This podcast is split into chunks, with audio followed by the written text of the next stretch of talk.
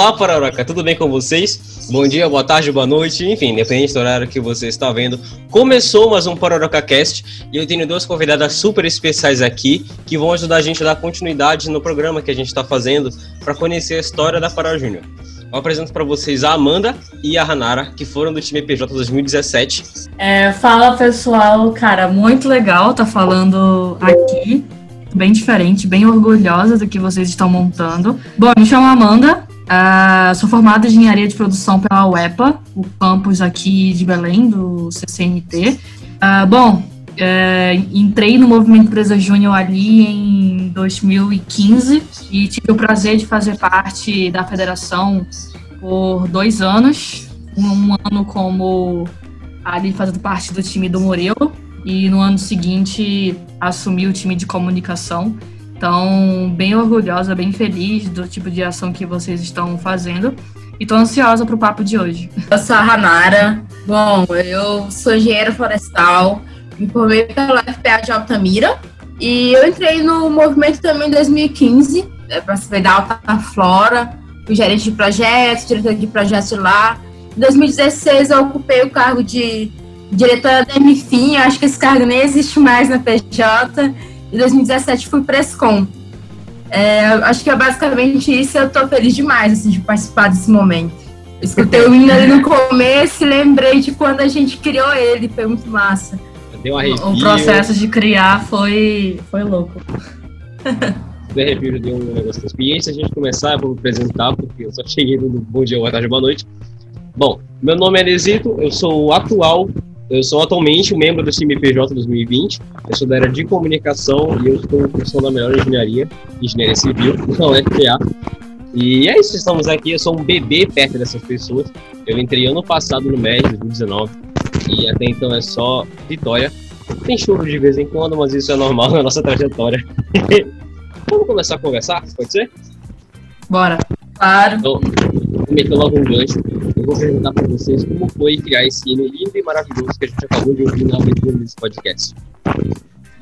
Então, foi, foi bem engraçado, na verdade, porque a gente, na época, tava tendo contato com muita federação, com muitos...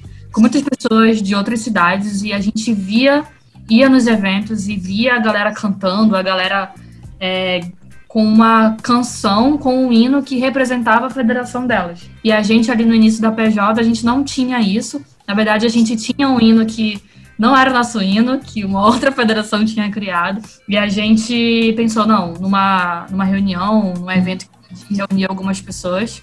A gente não, hoje a gente vai ter que criar esse hino, a gente só vai sair daqui. Lembro muito bem que a gente estava numa sala da UFRA e a gente só vai sair daqui quando a gente conseguir fechar uma letra, fechar um ritmo. E aí eu vou passar a bola para a Hanara porque eu lembro benzinho que ela levantou a ideia de, um, de uma música que a gente poderia criar a letra em cima da música, porque o mais difícil era pegar uma, um, um ritmo. Que a gente não tinha, a gente queria algo que representasse o Pará e tal. E aí a gente, ela lindamente teve a ideia de uma canção que falam bem assim sobre o Pará e a gente criou a letra em cima disso.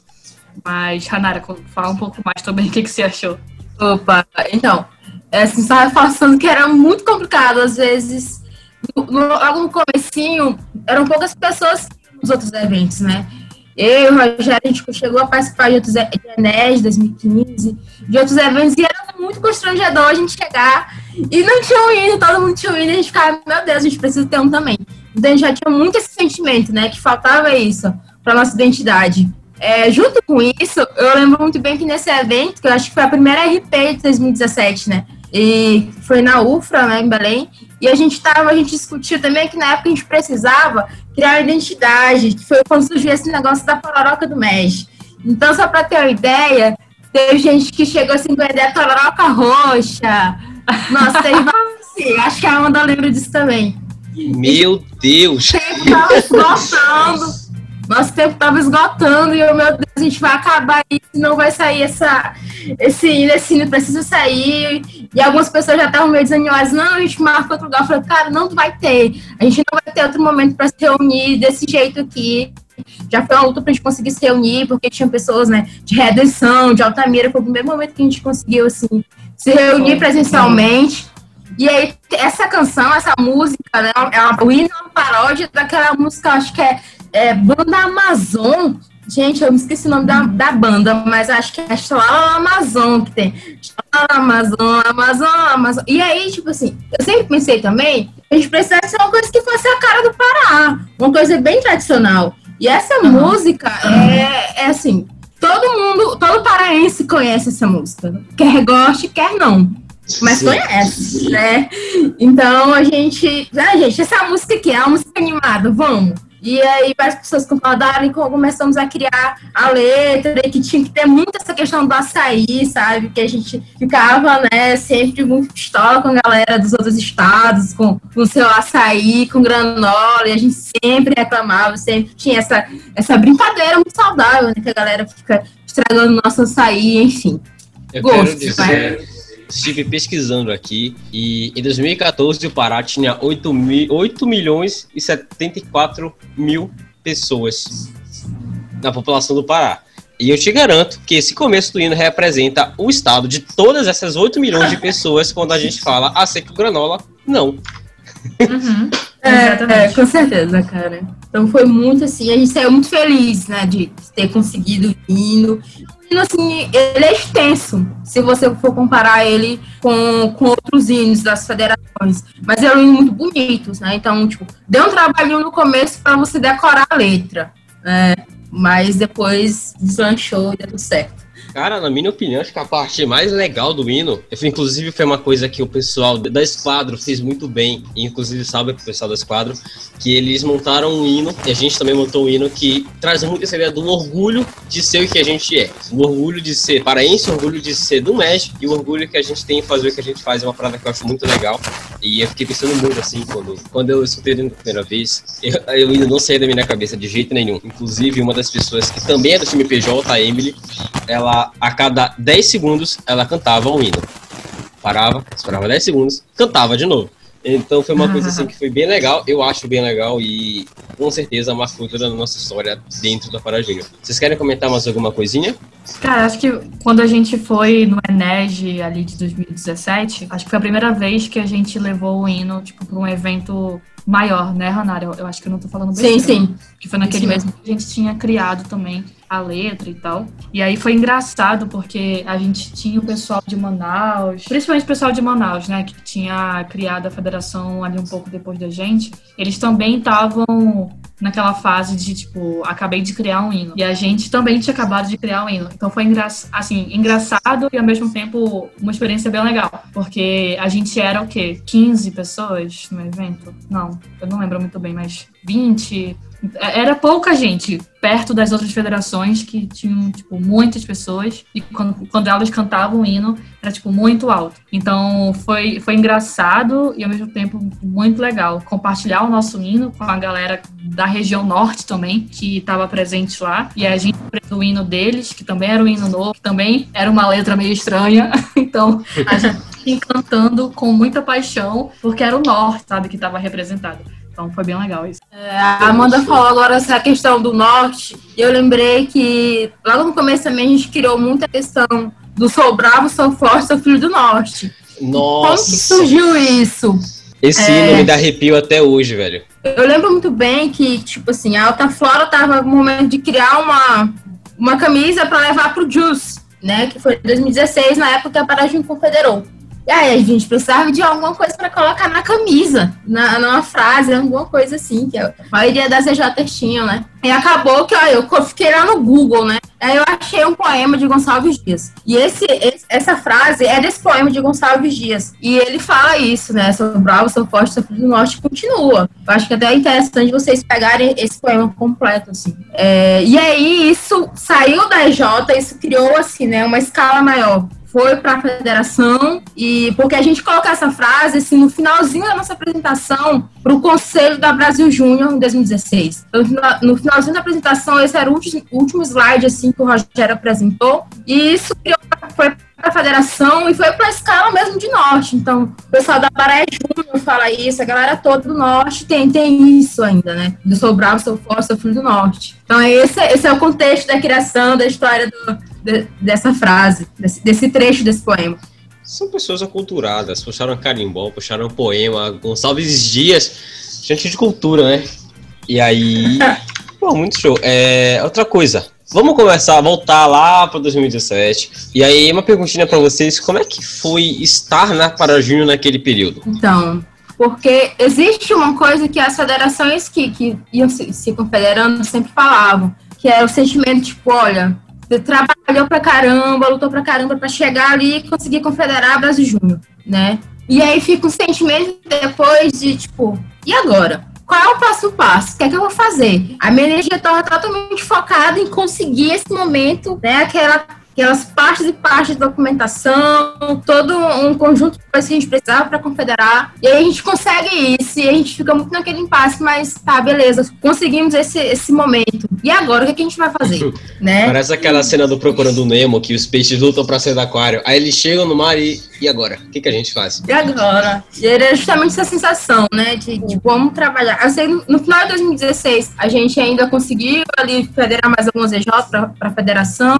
Mas aí dois mil e dezessete, de fato, era um ano todo corrido de gestão. Você, de fato, ia trabalhar, né, com os programas, criar produtos e, de fato, trabalhar nessa linha mesmo de, de suporte, de apoio às E Js. E, e era muito novo, porque, por exemplo, para mim, é, eu tive a questão que eu fui presscom, né, em dois mil e dezessete fui presscom, e eu não tinha um antecessor disso, né, por exemplo, é, o Robert foi presidente, né, em dois mil e dezessete, ele tinha um presidente em dois mil e dezesseis, a Amandinha também tinha o Murilo, né, grande referência ali na comunicação em dois mil e dezesseis, e eu fiquei tipo, meu Deus, mas que faz um presscom? E aí a gente começou a construir isso junto com o Conselho. Então, acho que em dois mil e dezessete também teve uma atuação do Conselho junto com, com a engrenagem da Pará Júnior, que, de real, que realmente deu identidade à nossa federação, né? Todo um trabalho da diretoria, de formar um time. Acho que foi o primeiro ano, assim, que, de fato, nós tínhamos uma diretoria trabalhando e tínhamos pessoas ali no time, né?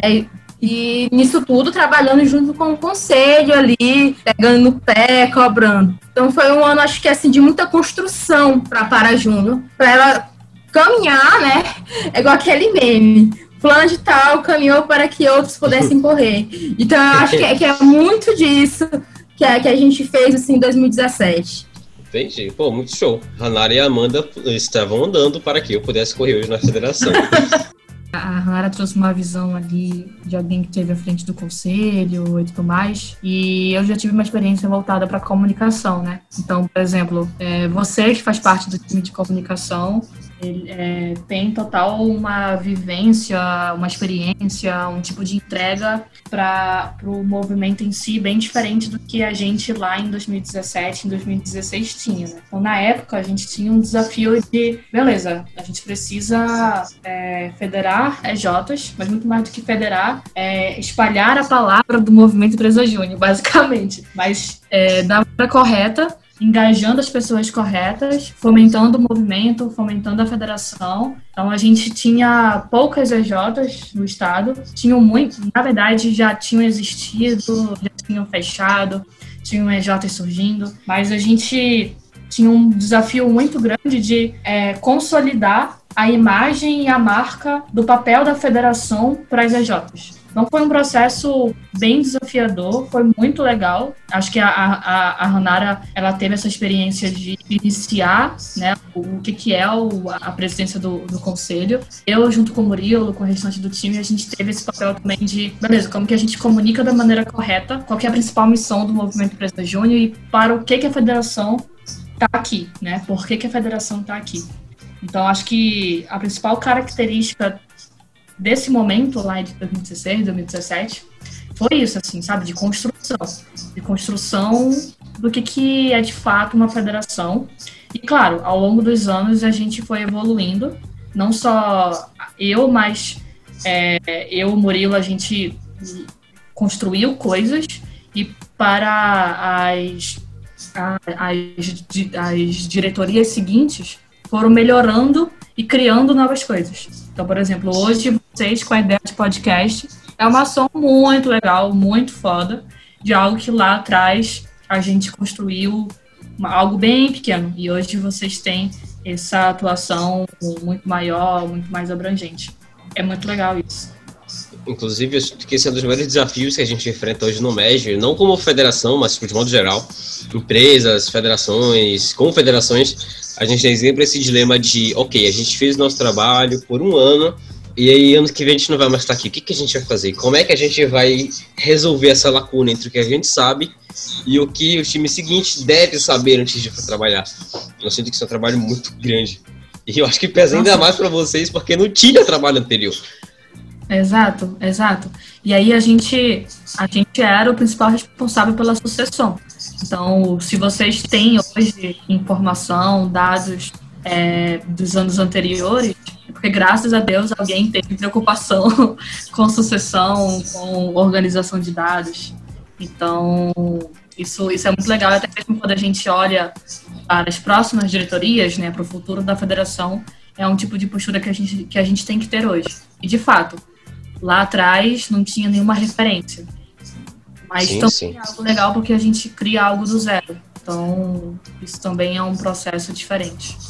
Não, só complementei que tipo, é muita responsa, né? Você tá ali no processo de criação do negócio, a base, né? Sim, sim. A fundação, eu falo assim, ele é civil, então eu, eu sei muito bem se a fundação não fica boa, o resto vai ficar comprometido. Eu sei muito bem como é isso. É, eu tenho dados aqui sobre a P J nesses períodos do, de dois mil e dezessete e dois mil e dezesseis, de quando ela foi federada. Eu posso ler para vocês? Sim, sim.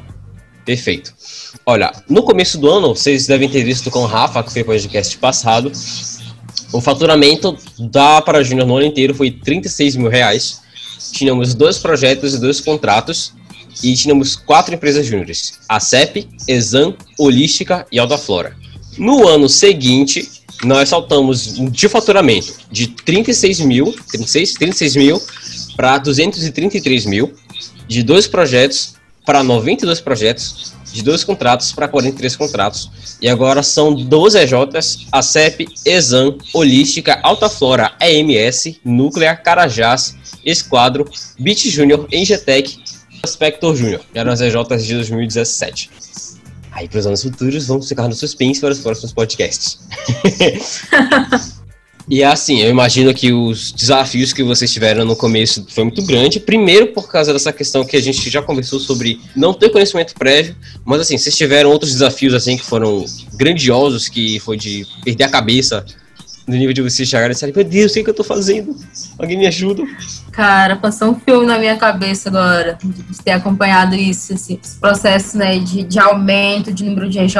Então, cada E J que federava, assim, meu Deus, é mais, uma, mais um trabalho ali, mais um, mais um filho pra dar de comer, né, a galera do suporte pensava assim.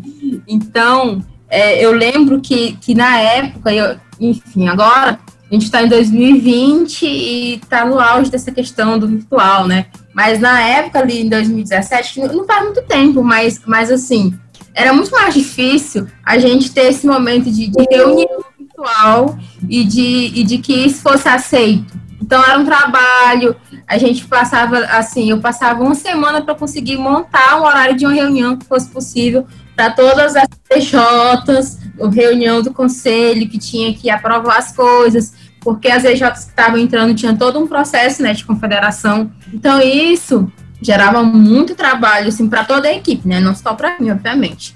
É, principalmente para a galera de esporte, comunicação aí, era muito trabalho. Então, acho que, que o desafio era muito disso, né, que a gente já trabalhava muito no virtual, mas com a diferença. A gente deixou, né, em dois mil e vinte, a gente trabalhava presencial, conhecia a galera, e do nada a gente teve que ir para o virtual. Mas em dois mil e dezessete, a gente não se conhecia, nunca tinha se visto, e você tinha que criar uma conexão com essas pessoas que você nunca tinha visto na vida. Era tudo no virtual. Então, nossa, era uma dificuldade muito grande.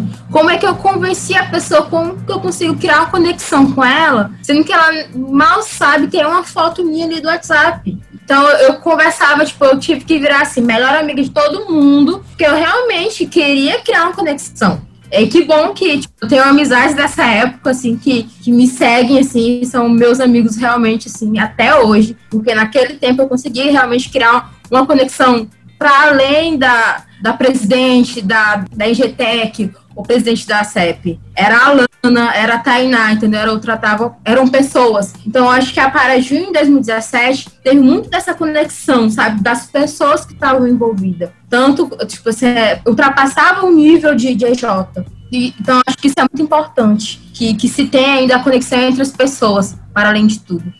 Pô, muito show. Quer dizer, show que vocês conseguiram superar, mas não show ter que lidar com isso, porque é realmente uma parada muito punk.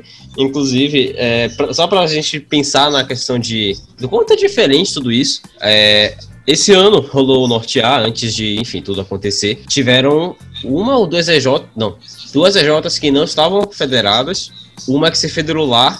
E dessas duas que não estavam federadas, uma delas ainda estava em criação. E aí, ainda assim, pra gente ver a diferença, em dois mil e dezessete era difícil até de se comunicar, mas só que agora, em dois mil e vinte, eles foram capazes de ir para um evento médio, antes mesmo de serem, de fato, federados. Então, é uma parada assim que é bem, bem diferente dos dois mundos. Vocês podem bater no peito e dizer, quando eu cheguei aqui, era tudo mato, porque era nesse nível mesmo.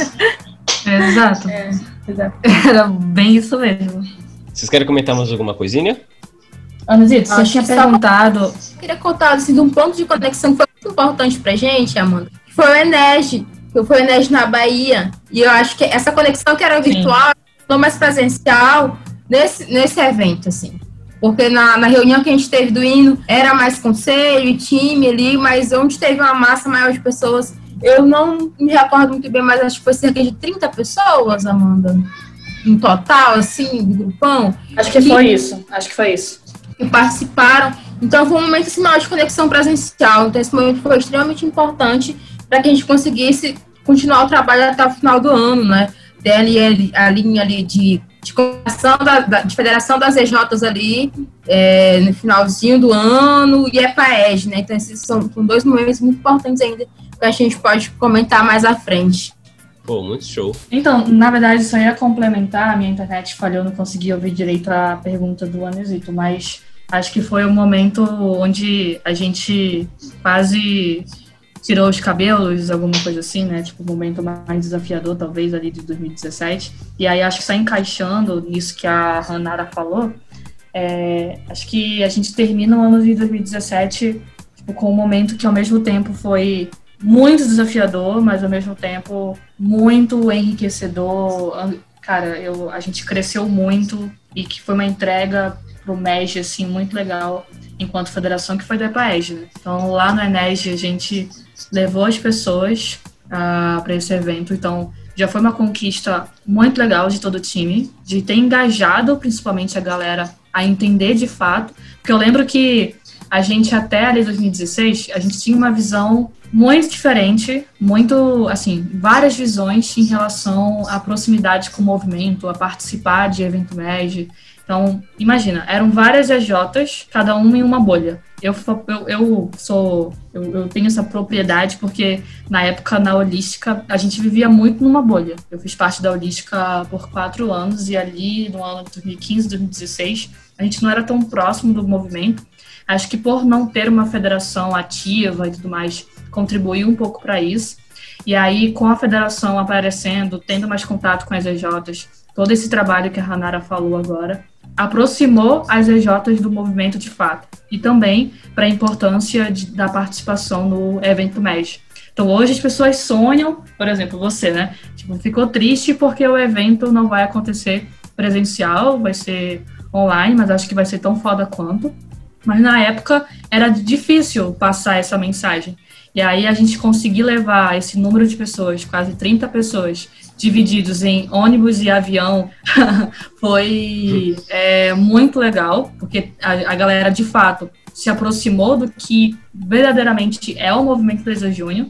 E quando a gente retornou para o Pará, cada E J foi para sua cidade e foi disseminando o que era aquilo. E aí no final do ano, com a E P A E G, a gente teve essa convergência, assim, a galera voltou para Belém e voltou, de fato, com o espírito do evento MEG, do que, que é, é, de fato, é um, um evento do Movimento Exam Júnior, qual que é a importância, qual que é o principal objetivo. Então, acho que esse, esses dois momentos aí foram momentos ápices, assim, de dois mil e dezessete. Sim, sim. O evento MEG transforma tudo.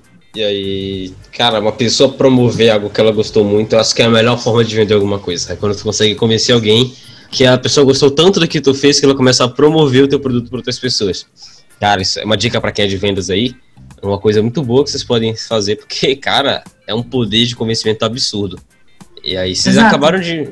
Vocês acabaram de mencionar uma das próximas perguntas, se vocês quiserem se aprofundar mais um pouquinho, não tem problema, que foi sobre como é que foi levar a rede para a Nerd. Tipo, a Nerd, sei lá, era muito, quase nada perto do que é hoje, hoje é Nerd gigantesco, tipo, esse ano vai ser o maior Nerd da história, e ano passado a gente falava que o de ano passado era o maior Nerd da história, mas é que ainda... dois mil e dezessete que foi o maior da história. Foi bem nesse nível mesmo. E aí, agora, tipo, enfim, como é que você foi? Se vocês quiserem complementar mais alguma coisa, se vocês tiverem falado tudo também, não tem problema. É, eu lembro, eu, eu lembro que a gente, te, quando foi, Hanara? A gente teve, a gente tava tendo visita do pessoal da Brasil Júnior, né, no início ali do ano. Feitosa na época. Isso, e aí a galera já cobrava bastante a gente de estar tá mais ativo, participando dos eventos. A Hanara, com o pessoal dos anos anteriores, já, já ia, assim, em Juice, já tinha participado de alguns eventos da Brasil Júnior também, e a gente sempre ouvia as histórias deles, né? Tipo, como que era legal, como que era é, incrível participar com a galera, tá próximo da rede. E, e aí a gente, enquanto diretoria, a gente fechou, assim, cara, a gente precisa ir, né, tipo, todo o time da, da, da P J, e a gente precisa levar a rede, a gente precisa levar pessoas estratégicas, claro, por conta de é, transporte, grana, muita gente não ia poder, na época foi lá na Bahia, em Porto Seguro, então a gente se desdobrou para conseguir transporte, para conseguir uma forma de, de chegar lá, e como que a gente poderia encantar os empresários juniores para conseguir um número legal de pessoas. Eu lembro muito bem que a gente... o pessoal indo visitar as E Js, o pessoal viajando para o interior, a gente fazendo visita aqui em Belém, todas as nossas reuniões de suporte, a gente mostrava o vídeo do Enérgia. E as pessoas ficavam, meu Deus, então é isso que é o evento. E aí a gente nunca tinha ido, a, a Hanara, ela já tinha ido, então ela já conseguia compartilhar o que ela viveu. Mas eu, por exemplo, nunca tinha ido, nunca tinha vivenciado um evento M E G daquele tipo, como o Enérgia. E aí eu tinha que, tipo, vender um negócio que eu ainda não tinha nem eu, nem eu experimentado, mas por conta de querer aproximar, o, a, a, de aproximar a rede é, do, do restante do, do Brasil, né? Então, esse início foi assim, da gente peregrinando, a gente mostrando o vídeo do Nege, a gente visitando as E Js, falando, cara, isso é importante, isso faz sentido, vamos sair da bolha. Bom, e aí acho que a Hanara tem, tem, tem história de ônibus, a gente viajou alguns dias. Meu Deus do céu. No começo, o que não faltou foi perrengue, né? Uma das nossas estratégias, a gente teve, tentou levar a pessoa do pessoal da capital para uma reunião presencial, a R P do Conselho, em Redenção, que foi a primeira R P do interior, assim, que acontecia da, da P J. Então, assim... a gente sabia que a nossa concentração de pessoas estava muito espalhada, né? Tinha muita gente em Belém, Santarém, ali estava começando o movimento em Marabá, Redenção, que já tinha a Engetec federada, Altamira. Então, o que eu, a gente tentava era, quem já tinha ido nos eventos como eu, é, a gente tentava trazer conteúdo que a gente já tinha visto, de como que era a experiência, e como a Amanda falou, quem não tinha ido, tentava vender pelos vídeos que tinha. E pela, pela própria experiência que aquilo, a gente já sentia a energia daquilo, do que estava acontecendo. Porque o Médio tem muito disso, né? Você vê, você escuta um hino, você vê um vídeo, você já tem uma noção assim, do que, que é, né? Óbvio que não é a mesma coisa que tá lá participando. Mas você se sente obrigado a participar. Você vê aquele vídeo ali, cara, não tem como você não querer participar. Inclusive, é... a gente faz isso até hoje, principalmente na Building M N J, quando chega um trainee, tipo, quando a gente vai apresentar, exemplificando, no começo do ano a gente vai apresentar a J para os calouros, ou quando os trainees entram, a gente quer mostrar o que é a M E G, a gente bota o vídeo da M E G. E todo mundo, é incrível ver, todo mundo que estava entediado, estava com sono, ou sei lá, qualquer outra coisa, abre os olhos e fica com os olhos arregalados vendo o vídeo, porque é um negócio maravilhoso, é um negócio simplesmente sensacional. Não, com certeza. E para você tirar, eu acho que isso é uma coisa que não acontece só no M E G, mas em eventos de modo geral, É, você tirar o pessoal aqui do Pará, o pessoal do, aí do Pará, e levar para outro estado, é muito recurso envolvido, né? Nossa, nem me fala. Um, recurso financeiro. Então, eu lembro que em dois mil e dezessete a gente teve um apoio muito grande do pessoal que nem era federado ainda, que foi o pessoal de Marabá, né? A galera da Nuclear Beats, Projeto, faz mais. Enfim, a galera ali da Carajás Júnior. Então, o pessoal ali de Marabá, nesse momento, teve um papel assim, fundamental, né? E destaca aqui até mesmo nomes como o Júnior e o Hudson. Não tirando o mérito assim, das outras pessoas que participaram, mas acho que é muito importante a gente frisar assim, essas pessoas que participaram, que passaram pelo movimento, sabe? E... Sim, sim. Me corrija se eu estiver errado, mas não foi nesse ano que teve o boom das E Js em Marabá? Sim, exatamente. E aí, é. as meninas, a Luana e a Cananda, que eram da expansão na época, antes do Enérgia, elas fizeram uma reunião lá de encontro com o pessoal de Marabá antes de ir para a Nerd na Bahia. Então, esse momento também foi um momento assim, muito importante de conexão. É, e quando voltou do Enérgia, essa galera de Marabá veio com sangue no olho para federar, entendeu? Então, assim, foi uhum. quando as E Js lá de Marabá mesmo, Unifespa, né, em peso. E tanto que várias pessoas de, de, dessa, dessas E Js foram para a federação, para o time P J, né. Tem a Camila, que foi presidente, né, o Júnior Léo, que é Prescom, enfim. Todo, toda essa galera dessa época aí, né. O Léo, então, o Léo, o dinozinho aí.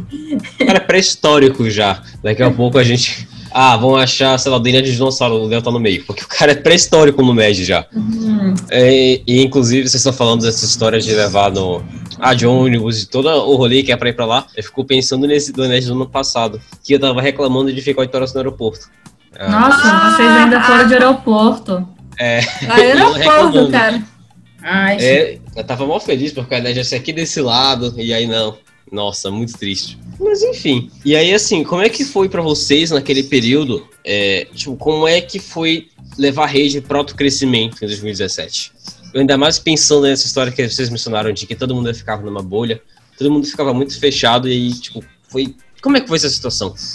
Cara, eu lembro de um momento no E D L dois mil e dezessete, que foi um momento que eu e poucas outras pessoas participaram. E, enfim, não vou citar nomes, mas uma pessoa ficou muito triste porque ela não, não recebeu, não foi pra frente, não foi pro palco, não recebeu o crescimento. E na E D L tem esse momento, né? E aí eu percebi o quanto que a gente estava é, pecando, falhando em, em comunicar como que a rede funcionava. Porque era impossível naquele momento, sendo que a, a Pará Júnior tipo, se federou no, no meio, né, do, do ano dois mil e dezesseis, era impossível que qualquer J do Pará estivesse ali recebendo o prêmio de alto crescimento, porque o que ia contar era do ano dois mil e dezessete para frente, né? Sim, sim. Aí eu falei, cara, a gente precisa ver o que, que a gente está comunicando para essas pessoas, né, enquanto conselho, enquanto, enquanto suporte para essas E Js. E, e eu lembro que essa pessoa, ela saiu desse evento muito triste, mas muito motivada. Assim, olha, eu preciso estar nesse, nesse lugar dessas pessoas. Por que, que a gente não consegue? E, cara, dois mil e dezessete essa galera ficou com, com isso, sabe? De que realmente precisava é, se capacitar e melhorar. E entender o que eram os projetos, né? Que antes, enfim, dois mil e dezesseis também foi um ano que, que a própria B J passou por uma série de, de ressignificação do que, que era o conceito de projetos, o conceito de alto crescimento, o conceito do alto impacto. Então, tudo isso foi uma criação, né? Porque antes, lá em dois mil e quinze, existia a questão do P E G. Não sei, que era alguma coisa de excelência de gestão. Então, assim, assim... Nossa! Gente, olha, vocês precisavam ver o que, que era o P E G. E, e a gente estava no processo de mudança, né? Então, era tudo muito novo. Então, assim, a galera do tra- a pessoal do suporte tinha muito esse, esse trabalho de, de trazer conteúdo, de, de explicar como que vendia. Porque, tipo assim, na época, acho que dois mil e dezesseis, as E Js, elas se viravam ali com o que, com que elas podiam, entendeu? Ali no, no, no, no talento bruto ali da venda, não tinha um, um trabalho de capacitação em vendas, um trabalho de capacitação para projetos, não tinha um manual de serviço, não tinha um manual de como que eram feitas as coisas. Cada, cada projeto era uma coisa nova que acontecia na E J e cada um ia procurando uma coisa para trabalhar, de como que ia desenvolver esse projeto, mas não existiam esses processos consolidados. Então, acho que dois mil e dezessete foi muito para a gente criar isso. Enquanto é bem aquele rolê, eu vou, depois eu me vejo o que, que eu faço. É, vou, vejo o que eu faço. É, foi bem isso. É, acho, que esse, acho que ter esse momento de vou e vejo o que eu faço depois foi importante para a gente dar esse salto, né? Tipo, assim, a gente já começou bem. Se a gente for olhar os dados, né? trinta e seis mil, os outros projetos. Para uma federação que estava ali do zero, era uma coisa assim que a, até a própria P J falou assim, nossa, legal, né? Mas aí quando a gente vai a fundo, a gente tem que estudar como que a gente estava fazendo isso. E aí dois mil e dezessete foi um ano de muito de entender o como e o porquê a gente trabalhava esses projetos. Não adianta eu, da M J de florestal, querer fazer uma prestação de serviço de, um, de uma área que não tem nada a ver só para eu contabilizar algum projeto ou grana tá entrando para a M J. Então, dois mil e dezessete foi um de, de entender muito isso. Entender o propósito, entender o porquê a gente está fazendo e como a gente vai fazer. E eu acho que o mais importante é entender que a meta não significa só o número, que tem toda uma história por trás, e a gente não tem que bater ela só por causa do prêmio, sim, de entender o que que significa e como é que a meta vai influenciar na nossa vida. Nossa, é o que... total. Foi total isso. É pesado. Não é a meta, é o que a gente faz com a meta, né? Exatamente. Tinha um ditadozinho que a gente falava isso antigamente. Eu lembro muito do sentimento de terminar o ano, é, da gente ter pego ali o alto, o, o alto crescimento, e, mas também de ver o quanto que as E Js tinham evoluído. Então, surgiram novas E Js, a, a, a rede engajada, de fato, com o negócio, entendendo o propósito. Acho que a Hanara resumiu muito bem, assim, essa virada de chave que a gente teve em dois mil e dezessete. Foi a gente construir, de fato, o que, que é a, o principal objetivo do movimento Brasil Júnior, por que, que a gente está aqui, por que, que a gente fazia o que a gente fazia, e levar isso para as E Js, que eu acho que para os anos seguintes as E Js conseguiram evoluir e desenvolver isso muito bem, porque aí cada E J conseguiu entender a sua meta também, porque não é somente o número, mas o, o que elas faziam com aquele número, né? Sim, então, sim, inclusive... isso ficou muito bem refletido nas metas de vocês, no, no, quando vocês alcançaram, porque de dois mil e dezesseis, que era trinta e seis mil, para dois mil e dezessete, que era duzentos e trinta e três mil, é um salto muito grande. De dois para noventa e dois projetos, cara, é realmente uma evolução bem considerável. Muito perfeito. E assim, eu imagino que o autocrescimento foi o marco mais incrível que vocês atingiram em dois mil e dezessete, mas tipo, assim, eu também imagino que tiveram outros marcos muito grandes que vocês ficaram muito contentes de ter atingido. E aí, vocês podem falar sobre? Vocês têm algum na cabeça agora? Assim, nossa, isso aqui foi muito bom naquela época.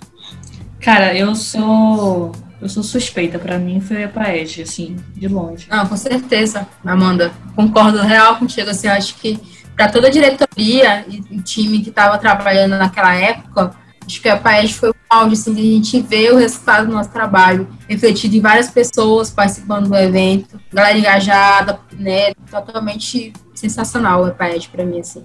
Bora lá, galera, muito açaí com meta, hein? Vou mandar esse áudio pra todo mundo. Esse é a Paed dois mil e vinte.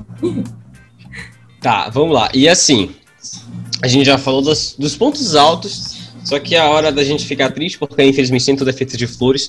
Quais foram os pontos baixos que vocês atingiram no ano e que deixaram vocês bem afetados? Ah, nossa. Nossa, quero contar a história do radinho.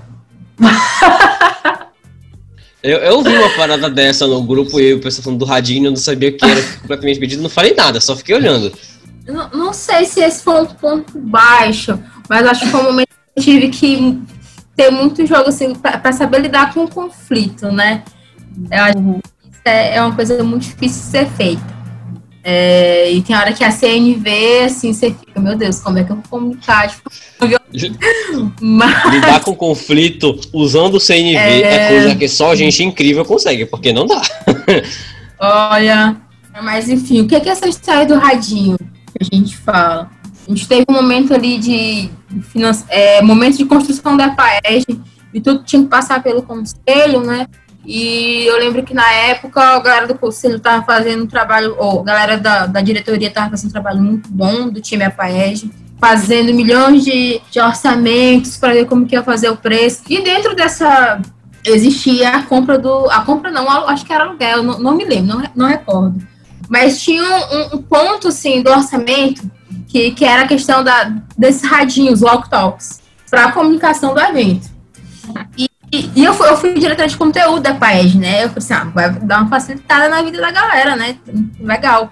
Só que aí, quando isso foi pro conselho, cara, o conselho falou, não vai não, vocês se viram aí com o que vocês têm, vocês vão começar... E, tipo assim, era um conflito de interesse até mesmo pra mim, porque eu era com o conteúdo ali, e aí como é que eu lidava com o conselho e lidava com a diretoria. E eu lembro que, tipo, eu tava indo pra Belém nessa época desse, desse conflito, dessa coisa, e aí a gente vai, naturalmente, vai perdendo o sinal, né, do celular. E, e aí eu chegava na cidade, nós, às vezes eu pegava o sinal, quando eu chegava na outra, tipo, tinha cem mensagens, cem, duzentas mensagens no grupo do WhatsApp para eu conseguir ler, e, tipo, era tipo duzentas no grupo da diretoria, do, do time, da P A E G, e outras tantas no grupo do conselho. Meu e, Deus do céu. Depois eu tô falando outro e eu, gente, vamos entrar no consenso, não sei qual ainda, mas bom, vamos conversar. E eu lembro que na época eu até sugeri reuniões assim, meia-noite. Você acha que a reunião às vinte é tarde? Tipo, eu queria fazer reunião meia-noite com o conselho, pra assim, galera, ó, vamos ver o que, é que dá pra fazer aqui. Eu sei que, enfim, essa reunião... Um rádio, só um chip, só um chip já. Não, não rolou essa reunião, mas foi uma coisa assim que eu lembro que estremeceu um pouco assim, as relações. E a gente tava pré-evento ali, então foi um momento assim que eu fiquei assim, meu Deus, e agora? Como, como que vou lidar com isso? Momento de alta tensão. Alta tensão. Nossa, eu lembro que a gente ficou bem... bem bad, assim, com o pessoal barrando o radinho. E aí a gente teve que correr para outras opções, mas no final deu certo. Nerd rolou, né? Rolou, rolou, rolou o evento. Era só dar um gritão lá do fundo, ei, pessoal! Pronto, problema resolvido. Foi, rolou a base de gritos, de gestos e mímicas, mas, mas rolou. Boa. E aí eu tava aqui pensando em algo, em um momento mais down, assim. Confesso que eu não... Eu não lembrei de nada, assim, muito significativo, mas eu teve um momento que eu acho que ele foi mais down, mas foi super importante pra gente construir o que a gente construiu depois, que foi o momento que a gente retornou do Enérgia, lá de Porto Seguro pra Belém, e a gente, assim, cheio de missão. A gente tinha a missão de construir mais coisas pra rede, a gente tinha a missão de... dar toda a base de garantir que as E Js novas ali de Marabá é, de fato surgissem e se desenvolvessem, dar todo o suporte para elas. A gente tinha a missão de rodar uma E P A E G do zero, ali um pouco mais da metade do ano, né? Eu não lembro muito bem, mas era quase Sim. é um pouco mais da metade do ano, assim, de dois mil e dezessete, e a gente tinha, sei lá, cinco por cento do evento pensado. E a gente tinha essa missão. E eu lembro que quando eu voltei lá do Eneg, que eu fiquei, caraca, que a gente, eu vi um bocado de coisa que a gente tinha que fazer, menos de seis meses ali de tempo pra gente fazer isso. E, cara, foi, sabe quando a, a, a, aquele, a, a síndrome, do, síndrome do impostor. Sabe quando ah, a síndrome sim, sim, do impostor bate e aí vem aquele sentimento de, cara, não vai dar certo, você não vai conseguir, vai dar merda. E aí eu lembro muito bem de estar sentindo, cara, a gente tem pouco tempo, não vai dar certo. E aí eu, assim, o time que a gente tinha na época, tanto na P J quanto o time que a gente trouxe para trabalhar como staff, foi assim, surreal, surreal o trabalho da Hanara, da Cananda, da Luana, do pessoal todo, assim, que estava junto com a gente. É... Deu, que deram muito suporte e graças, assim, à vontade de todo mundo de fazer o negócio que deu certo. Eu acho que o momento mais down, assim, foi esse momento volta do Eneg, que a gente encarou o bocado de coisa que a gente tinha, mas logo em seguida a gente, tipo, se uniu mesmo, trabalhou junto e, não, beleza, a gente tem essa meta, a gente tem isso para entregar. E a gente pensou muito no, no propósito daquilo, né? Tipo, não era somente o evento, não era somente novas E Js, não era somente um suporte, mas era todo um futuro de uma rede que estava ali em jogo. Então, acho que eu levantaria isso como exemplo. Show. Toda noite a Amanda pensa antes de dormir. Por que que eu fui falar de um evento? Por que que eu fui prometer um evento? É, não é fácil. Não prometam eventos assim, à torta direita. Eu sei disso porque eu já cuidei de um evento também, foi uma parada bem punk, bem pesada. Só que assim, a diferença é que eu estava... Eu cuidava, eu cuidei, sei lá, de noventa por cento do evento, eu tive apoio do pessoal da J também, só que foi uma parada que foi bem pesada. E aí, pra finalizar, o podcast uma vez só, porque ele tá ficando bem grandinho. Vocês gostariam de falar alguma coisa para todos os juninhos que estão ouvindo esse podcast lindo e maravilhoso? Isso é uma mensagem de amor, adoração? Ah, eu quero. Assim, pode falar. Cara, eu acho que a mensagem que eu deixo, eu acho que muito, muito do que eu sou e do que eu é, conquistei hoje, assim, claro que eu não, assim, tenho muita coisa para conquistar ainda, muito, ainda almejo chegar em muitos lugares, mas hoje eu devo muito ao MEG, assim, na verdade, cem por cento da minha vivência empresarial na época da faculdade, por conta do movimento Brasil Júnior, foi super importante para o que eu sou hoje. Principalmente, não, não falo do meio profissional, porque do meio profissional, assim, me ajuda muito, mas enquanto pessoa, principalmente, porque é, essa oportunidade e essa mentalidade de enxergar o outro, de enxergar que as suas ações impactam pessoas, impactam, podem impactar negócios, podem impactar uma sociedade, para mim, surgiu por conta do movimento Brasil Júnior. Então, antes disso, eu não tinha noção. Eu vivia muito na minha bolha. E aí, por conta do MEG, eu consegui, de fato, enxergar qual que era o meu potencial e por que que eu estava aqui. Então, eu não estava aqui à toa. Então, eu, eu poderia, por meio do movimento Brasil Júnior, atingir e impactar pessoas, negócios, enfim, mercado, empreendedores. E eu levei isso, graças ao Movimento Brasil Júnior, para a vida. Então, eu faço isso no meu trabalho, faço isso em, em tudo que eu me envolvo. Penso muito além do que somente aquilo que está fazendo. Eu acho que essa... Primeiro, a gente tem que... A, a gente falava muito isso, né, Hanara? Abrir o coração e abrir a mente para isso. Porque não basta você estar envolvido no negócio, estar no M J só por estar, só por contar horas, só, enfim. Mas, de fato, abrir coração e mente para aquela experiência. E acho que essa é a principal mensagem. E, de fato, se entregar para o negócio. Mas, ponto importante, eu aprendi isso levando porrada. Se envolver com responsabilidade. Com muita responsabilidade. Com muita responsabilidade. Se você está no movimento Brasil Júnior, mas gostaria de estar em outro lugar, ou então não está se envolvendo, se entregando o que você deveria se entregar, cara, melhor sair. Porque toda uma empresa, todo movimento depende de você. A autorresponsabilidade que você desenvolve no movimento Brasil Júnior é gigantesca. Então você é dono do seu resultado, você é dono das suas ações, dono do resultado da sua E J, dono do resultado da federação. Então, acho que se envolva de coração e mente aberta, mas com muita responsabilidade. Porque é dessa forma que o movimento só cresce ao longo dos anos. Acho que, não quero me alongar, mas é basicamente isso. Editor, coloca um som de palmas aqui, por favor. Tem uma frase que eu gosto muito do MEG, que é assim, responsável por mim, responsável pelo outro, responsável pelo Brasil. Eu acho que é bem nesse naipe mesmo, que... Nossa, cara, é... Eu gosto muito dessa frase. E tu, Hanara, quer falar alguma coisinha? Cara, depois dessa até é difícil falar. Mas é que, que pensem que o dinheiro que, que retorna dos projetos, pensem em tudo que vocês estão fazendo, ela, ela muda, ela impacta a educação do Brasil, cara. Acho que no, no cerne da coisa é mudar realmente as coisas que a gente vê. Todo dia a gente vê na T V, vê na internet, vê notícias péssimas. E pense que estar no movimento é poder contribuir um pouquinho para que aquilo mude, né? Trabalho de formiguinha. É, e, e, cara, assim, se responsabilizem para as coisas que vocês estão fazendo. E eu vejo que muita gente se entrega de verdade ao movimento. Eu acho que isso é imprescindível. Mas, como a Amanda já falou praticamente assim, tudo...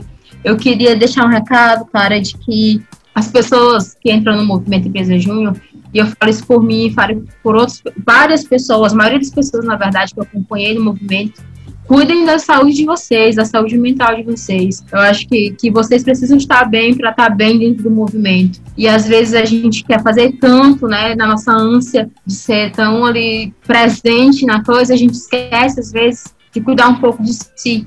E, e coisa, né? Igual tem no avião, a pessoa fala, antes de você colocar a máscara na pessoa do seu lado, na criança, você tem que colocar a sua máscara. E, então, é isso, assim, se cuidem para vocês darem o melhor de vocês no movimento, sabe? Uhum. Acho que é isso. Cara, vivam a jornada, vivam a jornada, se divirtam, principalmente. Confiem no... Nossa, confiem no processo. Confiem no processo. Ai, ah, gente, se divirtam. Uma coisa que é muito importante, lembrem-se que a ética não é elástica. Sim, com certeza. Com certeza. Pô, então show. É, eu, eu acho que eu vou pedir para botar ação de palmas de novo, porque eu estou em choque. Eu estou completamente abismado com as palavras ditas aqui. Mas enfim, galera, é, muito obrigado por quem ouviu até aqui. Eu quero também agradecer a Hanara e a Amanda por cederem esse tempo para nós e contarem um pouquinho sobre como foi ser da federação em dois mil e dezessete, quando aqui era tudo mato, nem hino tinha ainda, e expressar o ódio que todos os paraenses sentem para sair com granola. Então, é, muito obrigado, pessoal. Obrigada, gente. Obrigada, gente. Tchau. Repetindo a frase que eu falei no começo, Hanara e Amanda estiveram caminhando para que hoje pudéssemos voar. Boa. E é isso. Estamos encerrando aqui mais um Polaroca Cast. Fique ligado, porque o próximo, o próximo podcast vai ser sobre o time dois mil e dezoito da Pará Júnior. E é muita história nova, inclusive. Não se esqueçam de sempre ficar atentos para ver a história da Luana de duzentos reais. É sensacional. É maravilhosa. E é isso, galera. A gente se vê em breve. E é isso. Tchau, tchau.